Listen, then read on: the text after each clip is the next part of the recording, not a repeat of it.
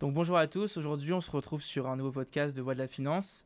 Aujourd'hui j'ai la chance euh, de recevoir Anne-Hélène Illich, qui est euh, co-responsable de la branche euh, Private Wealth chez Goldman Sachs. Donc merci de me recevoir dans les locaux de Goldman Sachs. Merci beaucoup d'être venu à nous. Est-ce que tu pourrais, pour commencer, bah, nous expliquer ton rôle et ton métier? Oui, bien sûr. Donc, euh, je co-dirige le Private Wealth de Goldman Sachs. Donc, euh, le Private Wealth fait partie euh, du business unit qui s'appelle Asset and Wealth Management Division. Donc, chez Goldman, on a trois grands pôles. Un qui s'occupe des clients institutionnels, qui s'appelle Global Banking Market. Donc, c'est la salle de marché et l'investment banking, en gros. Euh, deuxième, qui est la division à laquelle j'appartiens, l'asset et le wealth management. Donc, au sein de cette division, on conseille nos clients euh, sur leurs investissements financiers, à la fois des clients institutionnels, donc c'est l'asset management traditionnel, et les clients dits privés, d'où le private wealth management. Donc, ces clients sont en général euh, des familles office, des fondations, mais aussi des clients privés fortunés.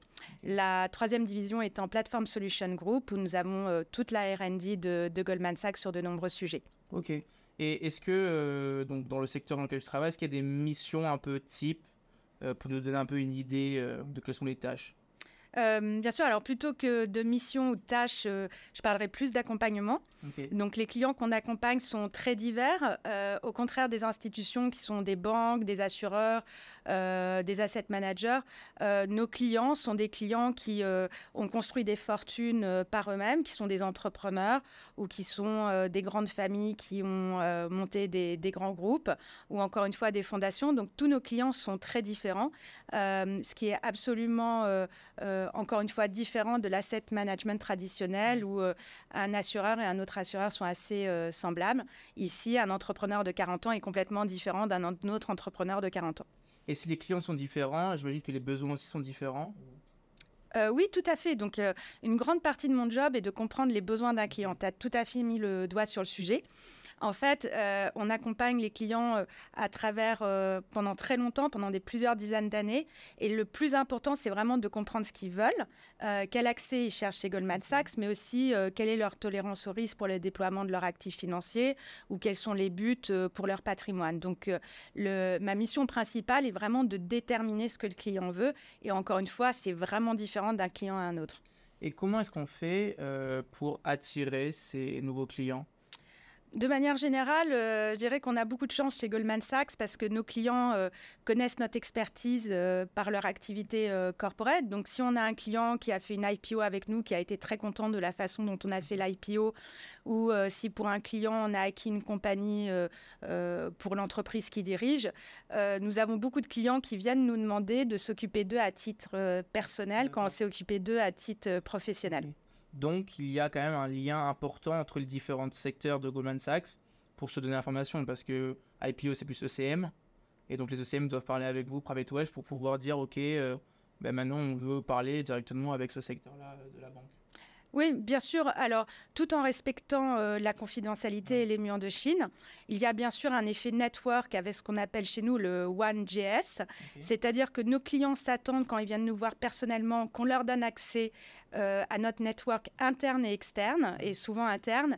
Euh, et vice-versa, les, nous occupons aussi de certains clients en, en interne et souvent ils nous recommandent auprès de leurs clients quand un, quand ils connaissent quelqu'un qui vient leur dire, bah voilà, tu m'as aidé euh, euh, dans mon IPO, dans mon émission de dette, est-ce que tu y a quelqu'un chez toi qui pourrait m'aider pour, euh, pour, pour moi personnellement? Bien sûr, ils, ils n'hésitent pas à nous recommander et, pour ceci. Et quand tu dis que, hum, on va dire qu'un client, vous l'accompagnez en général 10 ans, qu'est-ce qui fait qu'un client, bah, finalement, enfin parte ou change de secteur? C'est quoi? C'est que il passe à une autre, on va dire, un autre stage chez Goldman Sachs ou c'est que c'est la moyenne en général?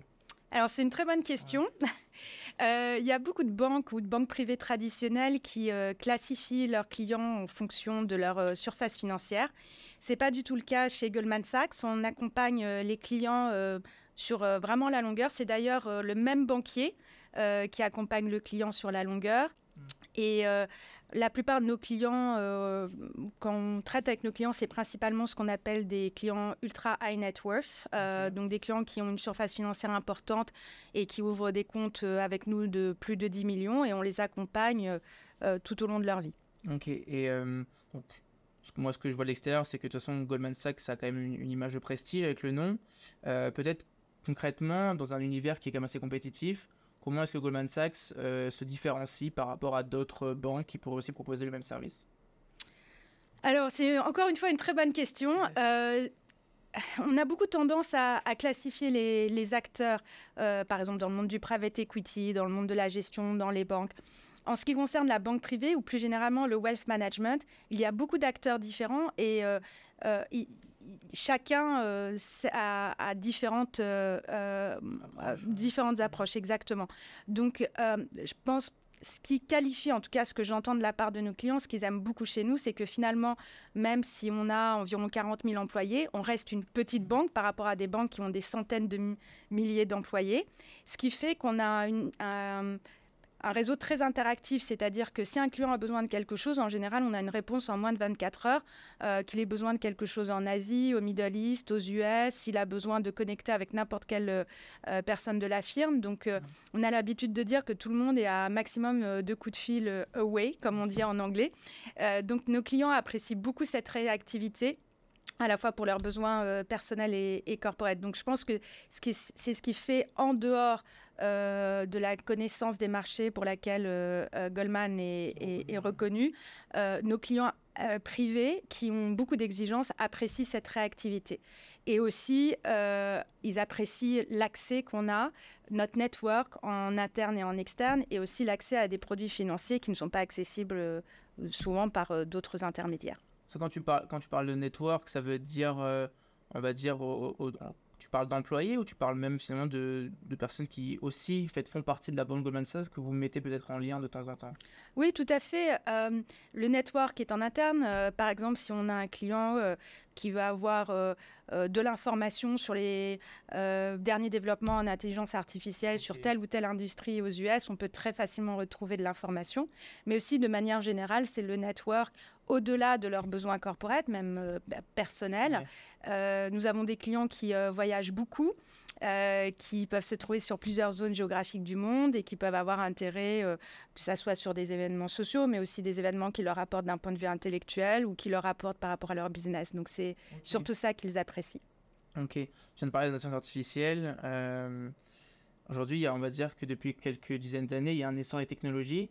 Je voulais savoir si euh, Goldman Sachs prenait en compte cet essor de la technologie et l'utilisait en fait dans son quotidien, euh, je sais pas, peut-être euh, pour aider plus facilement bah, les, clients. Oui, alors je faisais référence en introduction à la troisième division qui s'appelle Platform Solution, qui est vraiment le RD de Goldman. Goldman a toujours eu un fort, une forte appétence pour les développements technologiques. Il faut savoir qu'un tiers des employés de Goldman sont ingénieurs. Donc, on, développe beaucoup de systèmes en interne, beaucoup de systèmes propriétaires. On a des partenariats d'exception avec des très grands noms de la tech. Euh, bien sûr, on utilise tout ça pour apporter à la fois euh, de la connaissance sur les derniers développements technologiques en termes euh, d'investissement, par exemple, auprès de nos clients, mais aussi tout simplement sur les moyens de communication avec, avec nos clients. Nous avons une app pour nos clients privés, toute la recherche est accessible, nous avons des moyens de, de communication sécurisés, donc on met ça aussi à disposition de nos clients privés. Ok avec euh, toute l'expérience que tu as euh, déjà 23 ans euh, chez Goldman Sachs, est-ce que tu vois, est-ce que tu pourrais partager avec nous des trends que tu vois actuellement dans le secteur du private wealth? Qui pour toi sont, voilà, sont, sont porteuses de, des, enfin, sont porteuses, je sais pas, d'enjeux énormes pour le futur? Oui, disons que alors, en ce qui concerne, euh, ta, question est double. En ce qui concerne le passé et le futur, je pense que euh, quand on voit ce qui s'est passé sur, euh, on va dire, les 20 à 40 dernières années dans la finance, on s'est rendu compte qu'en fait, les mouvements sont de plus en plus rapides et les cycles changent et l'information va très vite. Donc nos clients privés sont très demandeurs d'avoir un interlocuteur qui est vraiment au cœur du système et qui peut communiquer les changements de tendance très rapides. En fait, moi, mon expérience en ayant été en marché pendant 20 ans, c'est que beaucoup de choses se passaient un peu en slow motion, je vais dire. Mhm.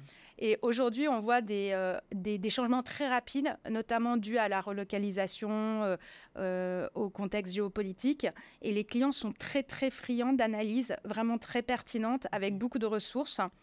en ce qui concerne le futur du wealth management, euh, moi, j'ai fait cette transition parce que le secteur du wealth management est en, plein boom, en plein développement. Euh, d'ailleurs, chez Goldman Sachs, euh, tu as sûrement vu dans la presse, c'est vraiment la division où il y a le plus de focus de notre top management. Et nos clients, que ce soit des chefs d'entreprise, des entrepreneurs, sont demandeurs à titre personnel de la même qualité de service qu'ils sont au niveau corporate. Et euh, juste pour te donner un petit chiffre d'une étude de Ben qui est sortie en 2022, si tu regardes euh, l'asset management traditionnel, ça c'était en 2022, donc des chiffres basés de 2021, mais l'industrie est estimée passer euh, à peu près de 109 à 152 trillions d'ici 2030. Si on regarde l'industrie du private wealth, la hausse va dépasser 230 trillions. Donc en fait, il va y avoir une hausse beaucoup, beaucoup plus rapide du wealth management que de l'asset management traditionnel. Mais ça, veut dire quoi? Ça veut dire que il y a plus de riches ou ça veut dire que les gens sont peut-être plus attention à comment est-ce qu'ils gèrent leur portefeuille? De manière générale, dans le monde, euh, il y a une forte croissance. On estime, si on regarde notre recherche euh, euh qu'on sera à 2,9% de croissance. Euh, il y a une explosion démographique dans certaines régions du monde qui, jusqu'à présent, étaient relativement en retrait. Mmh. Donc je pense que c'est une combinaison de plusieurs facteurs. Il y a aussi le facteur que, on le voit déjà en France, les gens prennent plus en charge leur, leur patrimoine et leur retraite future. Donc, c'est une très bonne question. Je pense que c'est vraiment une combinaison de, de, plusieurs facteurs et, et je ne pense pas qu'on puisse résumer à quelque chose d'assez simpliste. Pour, le, pour la, partie qui nous écoute, qui est jeune, hein, qui est plutôt euh, la vingtaine comme moi, euh, je me suis demandé s'il y avait euh, des jeunes qui finalement demandaient, vos, demandaient de rentrer en fait dans cette branche-là du private wealth. et si c'est le cas échéant, est-ce que leur demande est peut-être différente de, de générations plus, plus âgées? Tu veux dire en termes de clients ou en, termes, de, clients, En termes de, clients qui recherchent nos services? Oui, tout à fait. Euh, euh, on voit, euh, franchement, je crois que la personne la plus jeune que j'ai vue avait 22 ans et avait fondé trois compagnies. Donc, il n'y a pas d'âge for greatness, comme on dit en, comme on dit en, anglais. au contraire, je pense que dans des banques comme Goldman Sachs euh, international, euh, la moyenne d'âge est, plutôt euh, assez jeune et justement, les gens cherchent à avoir des interlocuteurs quelquefois qui leur ressemblent. c'est pour ça que c'est très important pour moi en wealth management d'avoir des gens qui sont très divers. Et oui, c'est un métier qui était peu connu jusqu'à présent parce que je pense que notamment en France, les grandes certaines écoles euh, parlent beaucoup de, euh, des métiers de banque d'investissement ou de sales ou trading, mais c'est un métier qui est assez peu connu, qui était assez peu connu ou assez confidentiel jusqu'à présent.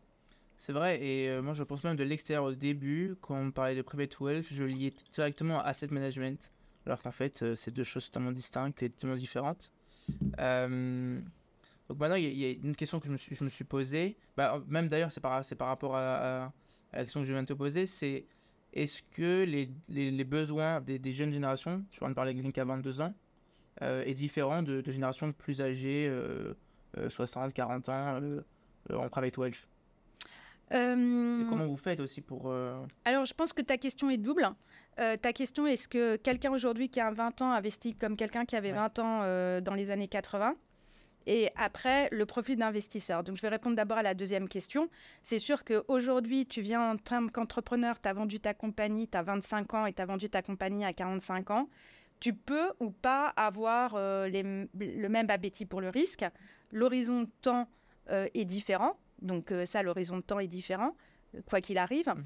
Mais je vois, on peut pas on peut pas schématiser de manière aussi simple. Je pense qu'il y a quand même une conscience aujourd'hui des plus jeunes générations qu'on est dans un monde qui est très ouvert et ils cherchent l'exposition à l'international euh, très vite. C'est-à-dire que les générations qui ont 20 ans aujourd'hui, elles ont vu le Brexit, elles ont vu la crise financière, elles ont vu des événements que peut-être avant euh, euh, les personnes n'avaient pas vus. A contrario, des gens qui sont un peu plus âgés ont connu vraiment des grosses crises d'inflation où l'inflation est restée au-dessus, où les taux sont restés au-dessus de 10% pendant longtemps, donc ils n'ont pas la même expérience. Donc oui, moi en fait en tant que banquier privé, le, plus gros de mon, euh, le plus gros de mon travail, c'est euh, si je dois gérer un portefeuille pour toi ou te conseiller, c'est de bien comprendre comment tu réagis par rapport au risque. Donc oui, c'est différent. Donc quand j'ai fait, quand j'ai préparé l'interview, euh, je suis tombé sur un, sur un, report qui s'appelait Eyes on the Horizon, Family Office Investment Insights. Je crois que c'est Goldman Sachs qui avait fait ce, rapport. et donc c'est intéressant parce que dans ce rapport-là, vous notez que euh, de plus en plus d'argent euh, finalement est mis euh, dans les investissements alternatifs, des alternatifs comme le private equity, le real estate, les hedge funds. Et donc je voulais savoir comment est-ce que de manière générale le risque a été géré pour ces investissements qui sont peut-être un peu moins liquides que l'equity par exemple. oui, en effet, nos clients ont beaucoup d'intérêt. Alors, on parle des actifs alternatifs, on va dire plus généralement privés, dont les actifs alternatifs regroupent en général euh, le, private equity, la dette privée, euh, euh, le private real estate, la logistique, les hedge funds. de manière générale, comme tu l'as très bien dit, les investissements alternatifs sont appelés alternatifs parce qu'ils sont alternatifs au marché coté où on a une valeur de marché tous les jours. Euh, beaucoup d'entreprises sont restées privées et n'ont pas fait leur IPO euh, récemment, alors que dans les années 90, les gens pouvaient faire leur IPO très rapidement. Aujourd'hui, ils prennent beaucoup plus de temps. Et donc, les investisseurs privés sont conscients que pour capter justement la croissance du monde, non seulement il faut investir dans les marchés publics, mais aussi ces marchés privés, puisqu'ils ne sont pas accessibles autrement. Et il y a un vrai désir, euh, en tout cas, de comprendre ou de s'exposer euh, à cette euh, catégorie d'actifs. Et en effet, euh, Goldman est positionné de manière unique puisque nous-mêmes, nous sommes un des plus grands gérants alternatifs au monde. On a à peu près 450 milliards sous gestion. Mais on a aussi accès à beaucoup de fonds externes qu'on peut proposer à nos clients privés selon leurs intérêts et selon leur profil de risque. ça ne convient pas forcément à tout le monde. Et donc, c'est une des choses pour lesquelles, euh, comme je disais, les clients viennent nous voir parce qu'ils n'ont pas accès autrement ou ils ont accès euh, par des intermédiaires. Donc, euh, c'est clairement quelque chose qui tient à cœur de nos clients et une des raisons pour lesquelles ils viennent nous voir. Et tu parles beaucoup de profil de risque. Est-ce qu'il y a des, on dire des grosses typologies de, de, de, en fonction de tel risque Et comment est-ce qu'en fonction de ce risque-là, vous gérez les investissements? Comme ça, ça donne un peu une idée. Alors. Euh, là, tu rentres dans le sujet qui me passionne vraiment, le, risque, euh, et qui m'a amené à la finance. Euh, c'est vrai que la perception du risque, a tout un, un pan de la finance qui s'appelle la finance comportementale. Euh, euh, est ressenti de manière très différente. En fait, il y a l'aspect euh, logique du cerveau qui va regarder quand le marché pèse de 10%, n'est pas la même chose que ton ami qui va regarder le marché baisser de 10%. Donc, sur les risques, ce que je dirais principalement, c'est qu'il y a les risques de liquidité et les risques de mark-to-market. Et les gens confondent souvent l'impossibilité de vendre ses actifs avec la baisse réelle du marché. Donc, n'y a pas vraiment de grande typologie. Euh, on pourrait résumer, mais je pense que c'est beaucoup trop simpliste. Euh, et moi, mon job, euh, là où je mets le plus de... La partie la plus importante de mon job, c'est aussi de te challenger, toi, par rapport à, tes risques. Tu peux penser que si demain... 2008 arrive ou le Covid arrive, tu seras tout cool et tu vendras pas tes actifs, mais peut-être que tu vas le ressentir différemment. Donc, il n'y a pas de grande, de grande catégorie. Et même si tu pensais qu'il y a une grande catégorie, en fait, euh, ton banquier privé ou ton trusted advisor euh, doit bien te faire comprendre que tu peux avoir des œillères sur la façon dont tu vois le risque. Ok. Et, euh, donc, ça peut-être ça peut, vous arriver en fait aussi d'avoir une, partie en fait presque éducative parce qu'un client peut avoir une certaine idée du risque, se dire ok ça c'est trop risqué pour moi, et finalement après une discussion avec vous, ben, arrive à se dire ok en fait finalement c'est pas si risqué que ça. Tout à fait. Alors, c'est d'ailleurs euh, la majeure partie de ce que je fais, c'est non seulement de l'éducation, mais plus que de l'éducation, on s'occupe aussi de professionnels de la finance, donc des personnes, euh, qui, dans le cours de leur journée professionnelle, vont gérer du fixed income, des mmh. equity, des hedge funds. mais quand ils investissent et quand ils investissent sur des sous-jacents qu'ils ne connaissent pas, c'est aussi les éduquer, mais leur montrer bien quels sont les stress scénarios. Donc, euh, on a une équipe euh, qui doit être composée euh, de 42 PhD, justement, qui fait tourner beaucoup de modèles selon l'exposition du client. Et c'est vraiment quelque chose qui est unique à Goldman Sachs. C'est-à-dire qu'on arrive à utiliser toute la connaissance qu'on a des marchés à travers toutes les divisions, toutes les données qu'on a pour partager avec nos clients des analyses de risque, justement, par rapport à leur portefeuille et par rapport à qu'est-ce que donnerait leur portefeuille sur des événements euh, se passer. Ok. Et euh, pour un, advisor, combien est-ce qu'il y a de clients euh, en général? Parce que j'imagine que vous ne pouvez pas avoir tous les clients, enfin, vous devez vous focaliser sur certains clients. Oui, bien sûr. Pour nous, la qualité de la relation est très importante. et cette qualité vient vraiment par la connaissance du client. C'est vraiment du, du, service sur mesure. Donc, en moyenne, chez nous, les banquiers couvrent 20 à 30 clients. Donc, c'est vraiment euh, très très focus. Voilà, c'est un petit. Et vous avez une équipe avec vous derrière?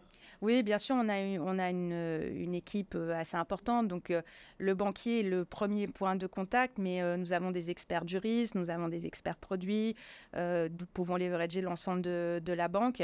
Le rôle du banquier privé, du private wealth advisor, qu'on appelle quelquefois aussi trusted advisor, c'est justement comprendre l'intégralité du, client et savoir comment lui apporter les meilleures ressources de, Goldman. Donc euh, oui, on a des équipes euh, en interne. Donc il faut avoir une connaissance en fait finalement, euh, ok, au niveau on va dire du marché, mais aussi peut-être plus global, parce que si c'est personnel, il y a aussi des questions peut-être bah, d'assurance, c'est des questions de, bah, de, son immobilier, etc. Comment est-ce qu'aujourd'hui, quelqu'un qui n'a pas fait de, je sais pas, d'études de droit par patrimonial par exemple, comment est-ce qu'on fait chez Goldman Sachs pour le, le former à, on va dire, à certaines bases? Oui, euh, écoute, nos clients, étant donné leur surface financière, sont souvent accompagnés euh, d'avocats, de notaires, de, comptables. Euh, nous-mêmes, nous concentrons sur notre métier, qui est les conseils financiers. Nous ne donnons pas de conseils en, en taxes, en structuring ou autre, mais euh, nous interagissons en interne et en externe avec euh, euh, des gens qui structurent de l'assurance vie, avec, avec les comptables de, de, nos clients pour échanger avec eux. je pense que par rapport au profil des gens qui viennent en wealth, c'est sûr qu'il faut être très très curieux et être le plus éduqué possible sur des choses qui sont euh, pas forcément euh, des modèles de pricing, mais aussi avoir euh, des connaissances de manière générale sur, légales et, et, et, fiscales, c'est toujours un plus. Maintenant, bah, c'est la seconde partie du podcast qui va être plus un focus sur ton parcours, donc académique et professionnel. Est-ce que d'abord pour commencer, tu pourrais revenir sur, le parcours, sur, ton parcours académique? Oui, je commence où, où tu veux? Pas le plus non. Écoute, euh, donc euh, moi au départ, je voulais pas du tout être dans la finance, je voulais être cosmonaute. Ok. ça vous à quel âge? Euh, Ouais, ça a commencé à 12 ans et ça finit à 20 ans, donc ça a duré ah, quand même pas mal de temps.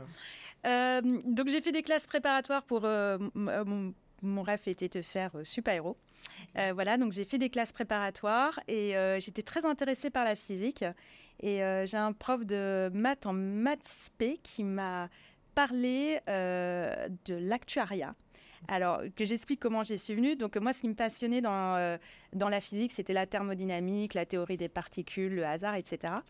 Et euh, ce prof de, de maths m'a dit, mais tu sais, Anne-Hélène, on était d'ailleurs deux filles dans ce cas-là, Anne-Hélène et Elsa. Elle me dit, Anne-Hélène, Elsa, si vous aimez vraiment tout ce qui est physique et la théorie des particules, il y a plein de choses qui se font en finance. Et d'ailleurs, on modélise le prix des actions comme une particule dans l'espace qui se déplace. On, on en dérive la théorie des options. Et je trouvais ça fou à l'époque euh, qu'on puisse euh, euh, modéliser les actifs financiers comme on modéliserait quelque chose de physique, alors que je pensais, et c'est la vérité, qu'il y a beaucoup d'autres choses que les prix qui influencent les actifs financiers. Et donc, euh, parallèlement à ça, euh, comme euh, mon parcours de cosmonaute était voué à être assez court, puisque j'avais une vision à deux mètres, je me suis intéressée au métier de la finance et de l'actuariat. Donc, je suis entrée dans une école qui s'appelle l'ISUP, l'Institut supérieur de l'Université de, de, Paris, donc qui est à Jussieu. Et donc, j'ai fait trois ans d'actuariat là-bas et en même temps, j'ai pris des cours à l'ESSEC, où j'ai eu l'occasion d'avoir plein de, plein de cours en finance. Et comme j'étais plutôt assez dynamique et je ne tenais pas dans un siège. Je me suis dit, la salle de marché, ça serait pas mal pour moi. Donc voilà. Et j'ai postulé dans plusieurs banques, dont Goldman Sachs, et j'ai eu le plaisir de rejoindre Goldman en, en 2000. Peut-être avant de revenir sur les, donc les expériences précises que tu as eues, euh, une question qui me vient à l'esprit, c'est pourquoi est-ce qu'en fait on passe de trading, euh, concrètement, on passe de salle de marché, aujourd'hui au private wealth, quelque chose qui se développe, qui est de plus en plus commun, mais à quel moment euh, tu t'es dit, ok, là, il faut que je passe un private wealth? Écoute, c'est une bonne question. les parcours sont très différents. je pense que ce qui est très encouragé aujourd'hui dans la plupart des banques, c'est les parcours multiples, c'est-à-dire que c'est assez rare que les gens fassent un parcours aussi long que j'ai fait en salle de, de, marché. surtout aujourd'hui, il y a, les choses changent très vite. Moi, quand j'ai commencé à travailler, j'ai commencé à travailler en fixed income dans les années 2000. Donc, c'était un marché qui était en plein développement, il y avait beaucoup besoin de gens, donc euh, j'ai fait ça pendant un, certain nombre d'années. Euh, je suis passée en wealth parce que j'ai vu vraiment le besoin euh, des personnes de gérer leurs finances personnelles. Je voyais autour de moi beaucoup de gens qui étaient professionnels de la finance, mais de manière paradoxale, qui s'occupaient pas forcément eux-mêmes de, de, leur, de, leur, de leur patrimoine.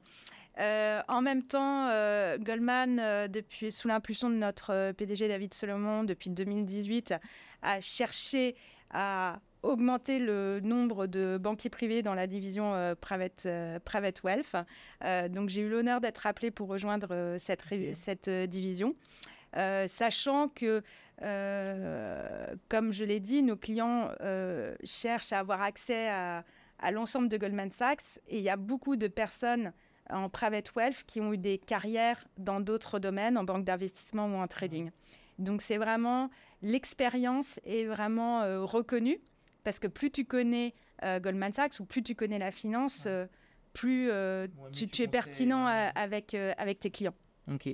Moi j'aimerais que tu reviennes aussi sur qu'est-ce qui te plaît dans la finance? Tu as évoqué alors ce, ce, prof de physique chimie qui t'a... Maths. De maths qui t'a montré hier, enfin, la ressemblance, on va dire, entre les molécules et les, prix des, actions, mhm. euh, les particules, ouais. Euh, tu m'as parlé tout à l'heure des risques, du risque, quelque chose qui la notion de risque, c'est quelque chose qui te plaît? Est-ce que tu peux revenir avec nous sur cette notion de risque et nous faire comprendre pourquoi est-ce que ça te fait, ça, ça t'intéresse? Euh, oui, écoute, ce, qui ce, qui me fascine dans la finance, c'est que euh, comme dans beaucoup de domaines d'ailleurs, je pense, c'est que vraiment on, apprend euh, tous les jours. Ce que j'ai beaucoup aimé en salle de marché, donc j'étais sur un, business dit de flux. Euh, donc tous les matins, je devais appeler des grandes compagnies d'assurance ou des asset managers pour leur dire ce qui s'était passé. C'est que finalement, tu es en contact direct avec ce qui se passe le jour J dans le monde. Donc j'ai vécu des événements comme euh, le 11 septembre, euh, comme euh, la crise financière, comme le Brexit. Et c'est vraiment d'être en prise directe avec l'actualité et d'essayer de l'interpréter. Et plus tu le fais, plus c'est intéressant parce que plus tu as vu des événements, je ne vais pas dire similaires, mais tu apprends à décrypter ce qui se passe très rapidement. donc c'est très addictif puisque euh, tu, tu, euh, tu, sers de relais pour tes clients et aussi tes clients sont reconnaissants par rapport à ça. Donc, euh, c'est vraiment très dynamique. Et moi, je suis quelqu'un de plutôt assez dynamique. Donc, j'aime pas les, les, avoir une emprise directe avec, avec ce qui se passe dans le monde me passionne. Ensuite, tu parlais du risque j'aime beaucoup les maths, j'aime beaucoup les modèles, mais je me suis aussi euh, rendu compte au fur et à mesure de mes expériences euh, financières que euh, les modèles demandent à interpréter et les modèles dépendent de l'input que tu mets dedans. Mmh. Et que finalement, le risque n'est pas forcément là où tu le penses. donc, c'est ça qui m'a passionné, c'est-à-dire de me remettre en question tout le temps. Et en fait, un risk manager, un vrai risk manager, remet tout le temps en question les hypothèses. On pense souvent que certains euh, acteurs du marché ont des boules de cristal et ont des, des infos. Euh, voilà, mais en fait, les, très grands investisseurs ont un mélange d'optimisme et de paranoïa. Et euh, cet équilibre est très intéressant, je trouve. Ok. Et je le retrouve chez, certains clients aussi qui ont déjà cette. Parce que je viens qu'il y a des, des, des, voilà, des, clients qui ont aussi cette fibre d'investisseur et qui peuvent partager finalement aussi des, des débats avec, euh, avec vous, l'équipe. Alors, ce que je peux dire, c'est que tous mes clients sont fascinants. Euh, c'est-à-dire que quand on a la chance euh, d'accompagner des grands entrepreneurs ou des gens qui ont, qui ont monté des, compagnies, euh, et c'est souvent le cas chez Goldman Sachs, qui est très en prise avec les nouvelles créations d'entreprises, c'est passionnant parce que tu regardes n'importe quel domaine en dehors de la finance, c'est clair qu'il y a un mélange d'optimisme, d'exécution, de travail. Donc oui, on retrouve même si ce n'est pas forcément la finance, euh, on retrouve des, des, qualités assez similaires. Ok. En tout cas, ce que je retire toujours, c'est je vois un point euh, très similaire, c'est la curiosité. C'est-à-dire les gens qui ont monté des grandes choses, ils sont souvent très très curieux. Hmm. Euh, et ça, c'est très agréable. donc, tu as commencé en salle des marchés, tu as resté très longtemps en salle des marchés. Est-ce que cette expérience-là en salle des marchés, elle te sert aujourd'hui en, en private wealth et comment elle te sert? Je pense que de manière générale, toute expérience sert. Il n'y a pas de mauvaise expérience. Euh, et je pense que ce qui sert surtout en wealth, euh, c'est d'avoir des gens qui ont eu des expériences et des parcours différents. J'ai la chance d'avoir dans mon équipe euh, des gens qui ont eu des parcours en banque d'investissement, des gens qui ont fait des entreprises complètement autres. Donc, ce qui sert le plus, c'est la multiplication d'expériences différentes. Parce que euh, l'équipe qui vous entoure, si vous avez trop de certitude, encore une fois, sur, euh, sur une gestion, sur ce que vous allez poser, c'est toujours bien d'avoir des gens autour de vous qui vous, euh, qui, qui, qui, qui, vous montrent les choses que vous n'avez pas vues. c'est clair que la salle de marché, en étant au cœur de grands événements qui ont créé des fortunes ou qui ont fait exploser euh, certaines, vous permettent de voir un certain euh, euh, pattern. On dit souvent, en fait, l'histoire est un bon guide. Elle se répète pas, mais il y a un écho. Donc, ce qui m'a servi, c'est de voir certains, certains patterns qui se mettent en place. Et en général, c'est la surconfiance. La surconfiance, il faut toujours se méfier quand tout le monde dit c'est sûr que ça va se passer. Ok. On m'avait dit, euh, je crois que c'était un, un private wealth advisor qui m'avait dit ça, qu'il fallait aussi faire attention à tout ce qui est à la mode. Que en général, euh, euh, à la mode, c'est trop court terme et qu'en fait, si on regarde encore le pattern, le long terme, bah souvent, en fait, on voit que ce qui est à la mode ne tient pas sur le long terme. Alors, à la mode, souvent, il y a un, intérêt intellectuel et un. Tu, tu parlais de mode, hein, c'est-à-dire que tout le monde aime parler de ça. Je pense qu'il ne faut pas euh, mêler euh, curiosité et tendance à court terme avec les tendances à long terme. Euh, le but en gestion privée, c'est de développer son patrimoine pendant le plus longtemps possible. Tu as sûrement entendu parler de la huitième merveille du monde d'Einstein qui disait The Compounding Power. c'est en effet ce qui est le plus puissant dans la finance. Par contre, en termes d'investisseurs privés, et même pour tout investisseur, euh, si tu fais des erreurs et que tu perds tout, une grande partie du tout, mhm. tu, peux, tu, tu, reviens à zéro. Donc, euh, c'est vrai qu'on passe beaucoup plus de temps de notre euh, bande mentale à essayer de comprendre quels vont être les grands changements sur des longues périodes. Par exemple, si tu as 20 ans et que tu as investi pour quand tu auras 40 ou 60 ans, c'est beaucoup plus important de connaître euh, euh, les tendances démographiques euh, ou de savoir quels vont être les taux d'intérêt à long terme que de savoir si telle ou telle chose qui va influencer finalement les 5% de ton portefeuille va être importante. Donc, et c'est d'ailleurs souvent un biais qu'on voit auprès des investisseurs privés, c'est d'accorder trop d'importance aux choses qui ne changent fondamentalement que peu de choses. Ok. donc il y a ton parcours est aussi caractérisé par le fait que tu as travaillé à Paris et à Londres. Euh, moi, je me suis demandé s'il y avait euh, des, comment dire, des approches différentes entre euh, les bureaux à Londres et les bureaux à Paris. Alors, on essaie, en tout cas en ce qui concerne Goldman, d'être le plus global possible dans la façon où on forme les gens, dans la façon où on recrute. Je pense que à Paris aujourd'hui, ce que je vois, c'est que ça devient vraiment euh, une place très importante euh, en Europe, si ce n'est même euh, la place. je le pense. Brexit. Oui, le Brexit. ouais, ça okay. je pense qu'en termes de finances patrimoniales, ce que j'ai quand même noté, c'est que dans les pays anglo-saxons, peut-être il y a un système de retraite qui est moins développé, les, les, gens s'intéressent peut-être un peu plus tôt dans, mmh. dans la partie globale de la population à comment ils vont investir pour plus tard. Euh, donc ça, je pense que, et on voit aux États-Unis, il y a une longue culture là-dessus. Donc ça, c'est une des, des différences euh, principales. Je pense que au UK, il y a peut-être un intérêt euh, un peu plus accru parce qu'ils sont dans une économie finalement qui est en pound, qui est assez limitée. Donc les gens vont investir dans d'autres devises ou au-delà de pays plus plus facilement ou s'intéressent plus facilement, mais de manière générale, euh, la culture, par exemple, la culture du risque est, à peu près la même. Ok, pareil. Euh, donc c'est intéressant ce que tu viens de, Enfin, finalement, effectivement, vous avez des clients du monde entier. Oui. Euh, et donc des systèmes de retraite, des, systèmes, ouais, des systèmes de retraite différents. aux, États-Unis, moi j'avais entendu dire que les gens, au contraire, étaient peut-être plus amenés à, investir plus jeunes parce qu'ils doivent préparer leur retraite. Oui, c'est ce que je disais en fait. Et donc, donc, il y a, des éducations différentes en fonction des pays. Peut-être les, Français, vous devez peut-être qu'il y a une éducation plus forte à faire chez les Français que chez les Américains. Et, euh, et donc ça se comment dire ça se répercute sur la formation des des des, enfin, des, des travailleurs ici, des employés. Alors, étant donné qu'on on adresse une clientèle assez particulière, euh, dont le sujet principal n'est pas forcément la retraite, je dirais qu'il y a plus de similitudes similarité, euh, pardon. Et aussi, euh, nos clients sont en général euh, très mobiles sur des zones géographiques.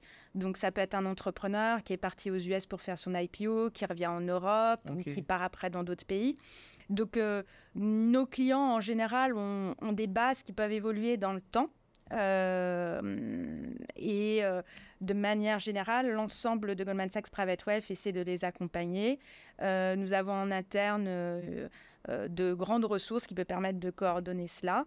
Mais euh, euh, outre modulo les aspects réglementaires de, de, chaque pays, en tout cas en ce qui concerne l'éducation du client sur le risque dont je t'ai parlé, c'est à peu près la même. Ok. Donc là maintenant, on va passer à la troisième partie, dernière partie du podcast. Donc c'est une fois à question. Donc c'est des étudiants qui en amont m'ont envoyé des questions qui, voilà, voulaient vous poser, poser.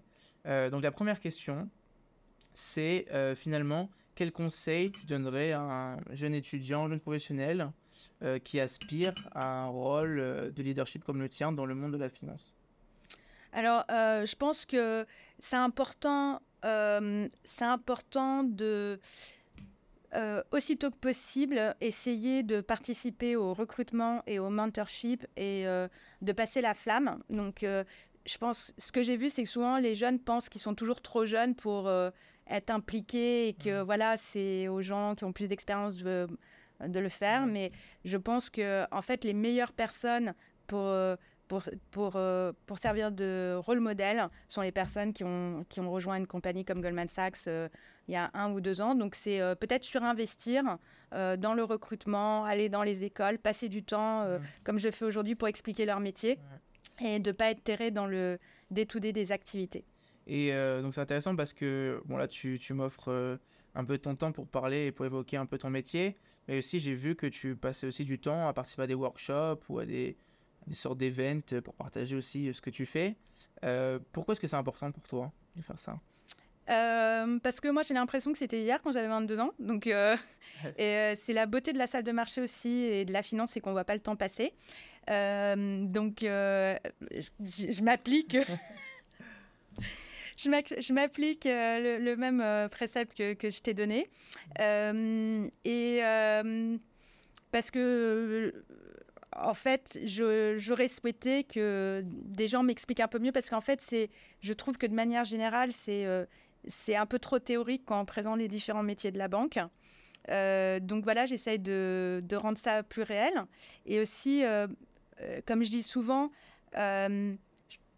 j'ai eu la grande chance euh, d'être accompagnée par des gens qui ont, qui ont été un peu des, mentors. Je pense que ce qui est important, c'est de voir, on se projette tout, on va être euh, heureux dans son métier et, et c'est pas euh, une telle tâche qui va être rendre heureux, c'est de voir comment les gens sont et ce qu'ils aiment leur métier. et pour moi, c'est important. Je suis passionnée par ce que je fais, j'adore.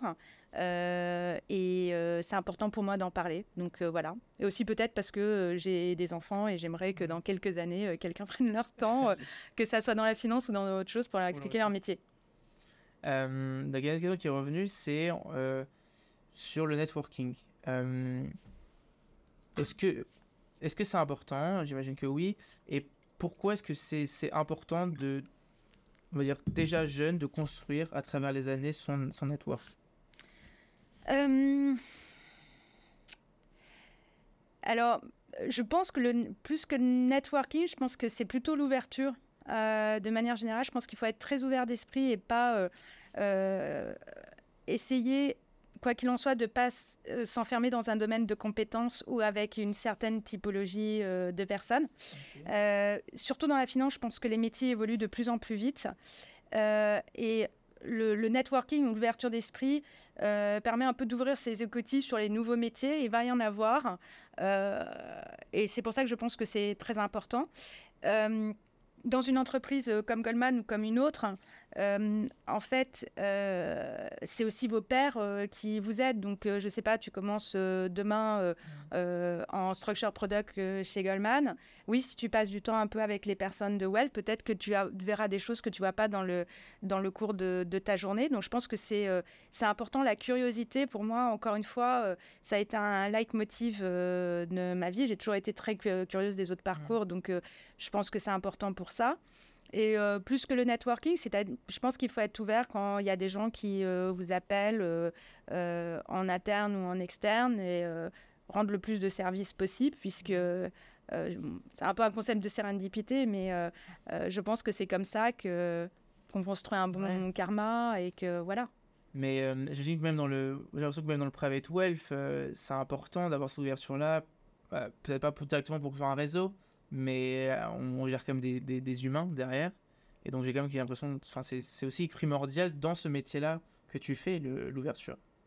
Oui, alors je suis toujours un peu fâchée, euh, j'ai toujours été un peu fâchée quand, quand je voyais euh, des étudiants, des gens qui, qui venaient suite à une annonce de poste. Je pense qu'on a tendance à trop simplifier les métiers. Par exemple, souvent j'ai entendu, voilà, moi je suis très sociable, je serai bien vendeur de fonds ou euh, advisor, ou au contraire, euh, moi j'aime bien les modèles, j'aime pas trop parler aux gens, je serais plutôt trader. En fait, les gens que j'ai vus qui, sont le, qui ont eu plus de succès, c'est euh, les gens qui, par exemple, sont traders, qui ont des capacités pour connecter avec les gens, avec leurs clients ou avec des vendeurs. Et je pense que c'est important quand on est. c'est bien de faire du networking, mais si tu n'as pas de contenu et que tu connais pas le risque, mmh. finalement, on est quand même dans un business où euh, il faut savoir connecter avec les gens, mais il faut derrière avoir un bagage technique. Euh, donc euh, le networking est, je pense, important pour pouvoir connecter les points, comme on dit. Et il doit être fait avec, pour moi, une partie qui doit être sans agenda pour être vraiment, pour vouloir dire quelque chose sur le temps. C'est intéressant parce que maintenant, comme il y a beaucoup d'étudiants qui nous écoutent, si demain euh, tu fais passer un entretien, euh, qu'est-ce que tu aimerais entendre finalement venant d'un étudiant? Parce que tu me dis que bon, il y a des gens qui disent ça, des gens qui disent ça, mais finalement c'est un tout. Qu'est-ce que qu'est-ce qui est pour toi le plus important? Qu'est-ce que tu aimerais entendre? Euh, hmm. Ça va pas le faire, mais je vais pas pouvoir répondre à cette question euh, parce que il n'y a pas il a pas une clé il n'y a pas une chose, ça, ça, dépend du rôle, ça dépend de ce que la personne veut faire. Moi, ce qui est le plus important pour moi, pour mes équipes, ce que j'adore, c'est euh, euh, jeudi dernier, j'étais avec mon équipe en train de boire un verre à côté. C'est quand ils sont contents de se voir, quand ils aiment leur métier, quand ils sont passionnés. Donc, euh, donc voilà, c'est ce qui est important pour moi, c'est que c'est l'enthousiasme et la capacité à, travailler de manière générale. Ok. Il y a aussi une autre, question qui est revenue, c'est euh, euh, donc on avait l'image euh, autrefois d'une banque, enfin d'un monde d'hommes en fait. toi, tu es, une femme qui a très bien réussi chez Goldman Sachs. Est-ce que tu peux revenir avec nous peut-être sur les évolutions chez Goldman Sachs et comment, enfin, sinon montrer comment est-ce que Goldman Sachs est une banque paritaire et comment est-ce que c'est géré chez vous? Oui, écoute, on a eu un. Notre PDG a eu un, une annonce très forte il y a quelques années de cela pour faire bouger justement les lignes sur la parité. Euh, nous avons décidé de plus introduire en bourse aucune compagnie qui n'a pas au moins euh, une femme au board et deux membres de la diversité. Euh, il y a beaucoup d'autres exemples comme ça dans, dans, la banque sur différentes initiatives, mais je pense que les initiatives qui, sont, qui veulent dire le plus au-delà des mots, c'est fixer des objectifs avec, avec nos clients. Donc, mais au-delà euh, de la question euh, homme-femme, je pense que la question de la, diversité, notamment via le, via le recrutement, euh, est très importante parce que pour nous, ce qui garantit encore une fois qu'on prend les meilleures décisions en termes de risque, c'est qu'on est les personnes qui pensent le plus différemment possible. et c'est un sujet malheureusement qui n'est pas tellement adressé par les ratios de diversité homme-femme ou autres, autres ratios. Ok, et, euh, et donc, donc ça, ça, se joue en fait dans toute votre politique de, de recrutement. Euh. Et il y a une autre question qui est revenue, c'est, on a peut-être un peu répondu, mais pour toi, à quoi va ressembler le futur du, du private wealth euh, chez Goldman Sachs? Chez Goldman Sachs en particulier? Chez Goldman Sachs, peut-être même par rapport, en fait, c'est intéressant de le futur de Goldman Sachs, peut-être par rapport à, à celui de, d'autres, d'autres banques. Comment est-ce que le vote peut-être sera différent? Alors, c'est une question qui, qui demanderait un, un deuxième, un deuxième podcast, mais euh, je pense de manière générale qu'il va y avoir de la consolidation dans l'industrie. Ok, ouais. Euh, parce qu'aujourd'hui, il y a beaucoup d'acteurs euh, et de manière générale, tout ce qui est service devient de plus en plus segmenté, c'est-à-dire que même dans d'autres industries que la finance, tu as des services qui sont très digitalisés euh, sans beaucoup d'intervention humaine et des services qui sont très très haut de gamme. Si on prend par exemple, tu parlais de mode, euh, la mode, voilà, les acteurs, ça, tu as une grande barbellisation. Euh, je pense qu'il va y avoir la même chose pour des raisons de coût, d'efficacité, de ce que veulent les gens. et notamment grâce, au, grâce à la technologie qui va permettre la, le développement d'outils, digitaux. Donc pour moi, c'est une consolidation du marché qui devrait avoir lieu. Ok. Donc, tu as un poste à un niveau qui demande, aujourd'hui, qui, j'imagine, euh, euh, as des qualités, il faut que tu fasses avoir des qualités managériales, je pense qu'on dit ça. Euh, qu'est-ce qui fait un bon leader? Qu'est-ce qui, pour toi, sont des qualités fondamentales pour être un, bon leader? Alors ça, c'est une question qu'il faudrait poser à mes, à, mes, à mes équipes. Et moi, je peux dire ce que je vois dans mes leaders aujourd'hui, et j'admire beaucoup mes leaders. je pense que un leader euh, doit être un, exemple euh, et euh, doit être disponible pour, pour les personnes qui, qui lead. Donc, c'est d'être disponible, de pouvoir, de pouvoir montrer l'exemple en termes d'éthique, de capacité de travail et montrer une direction. Ok, donc on a, on, a, on a parlé du futur, de, en tout cas de ta vision du futur de la banque privée. Euh, est-ce que tu pourrais, revenir avec nous sur les plus grands challenges peut-être auxquels, fait face euh, le monde de la banque privée? Euh, oui, en termes de, challenge, donc je parlais à l'instant de la consolidation probable de l'industrie. Je pense que les plus grands challenges, c'est bah, les challenges du monde en général. comme je disais, les choses vont de plus en plus vite et le monde est de plus en plus complexe à analyser. Et euh, je pense que euh, les clients euh, sont de plus en plus demandeurs d'analyses très pertinentes sur les grandes tendances de fond dont on a parlé. Cette année, on a beaucoup parlé de l'IA, de la géopolitique, etc. Et je pense qu'un des vrais challenges de l'industrie du wealth management, c'est pouvoir expliquer à ses clients, en termes pertinents et simples, quels sont les changements et quels sont les impacts sur leur portefeuille et comment ils doivent se positionner. Aujourd'hui, euh, euh, la qualité de l'information euh, varie beaucoup d'un provider à un autre et je pense qu'il est très important que les clients individuels aient accès vraiment aux meilleurs services possibles. Donc ça, ça, je pense que ça va être compliqué pour, pour certains. Donc de l'extérieur, il y a quand même cette idée que bah, on doit quand même gérer le portefeuille, de, enfin en tout cas le le, côté professionnel et personnel de ses clients. Euh, comment on fait, comment tu fais pour avoir finalement pour trouver un bon juste milieu entre ta vie personnelle et, finalement toute ta vie, ta vie professionnelle? Euh, alors déjà, bah, j'essaye de m'entourer d'une équipe la, la, plus euh, la, meilleure possible. Euh, comme je disais, euh, le sentiment d'appartenance, de projet commun de l'équipe est, est, très très important. Et d'autre part, je segmente pas c'est important d'avoir un bon équilibre euh, personnel et, professionnel, mais euh, c'est pas comme si à 19h30 je me disais je raccroche mon cerveau. Donc euh, je continue à me cultiver beaucoup. Par exemple, là je suis en train de lire un bouquin fascinant sur le venture capital avant de m'endormir.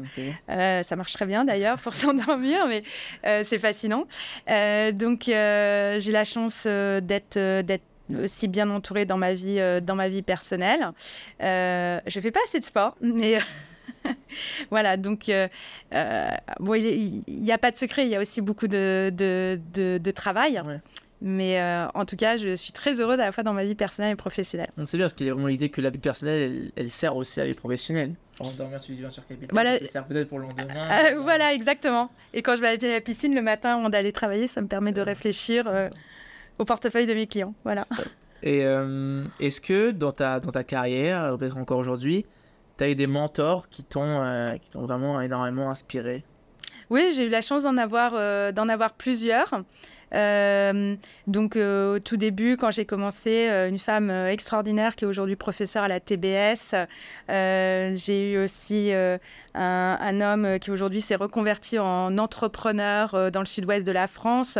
Euh, aujourd'hui, euh, les personnes qui dirigent la division à la fois à, New York ou à Londres sont très très inspirants. Donc oui, je pense qu'on travaille tous aussi un peu avec notre cœur pour, les, pour, pour, pour certaines personnes qui, qui nous inspirent. j'ai eu aussi l'occasion de, de, servir des clients institutionnels qui ont parfois aussi été un petit peu des mentors. Donc, donc voilà, oui, j'ai été bien accompagnée. Ok. Bon, on arrive à la, fin de ce podcast. Euh, donc, on a l'habitude dans ce podcast de laisser le mot de la fin à l'invité. Oui. À toi aujourd'hui. Non, merci beaucoup. Euh, en tout cas, je trouve que euh, aujourd'hui, en ce qui concerne euh, la finance, euh, comme tu le disais comme on en parlait juste avant, il y a plein de métiers qui, sont différents. Euh, je pense qu'il ne faut pas avoir des présupposés sur, sur tel ou tel métier et pas hésiter à changer de, à changer de, métier. Il n'y a pas de, de parcours préétabli ou de faux parcours. J'ai vraiment de manière générale, les, gens que j'ai vus qui ont eu le plus de succès ont fait des métiers très différents dans, la finance et ont développé euh, euh, une connaissance ou une culture générale euh, qui était d'autant plus forte qu'ils ont fait des choses différentes. Bon, bah, c'est super pour terminer le podcast. Merci beaucoup et de rien. à la prochaine.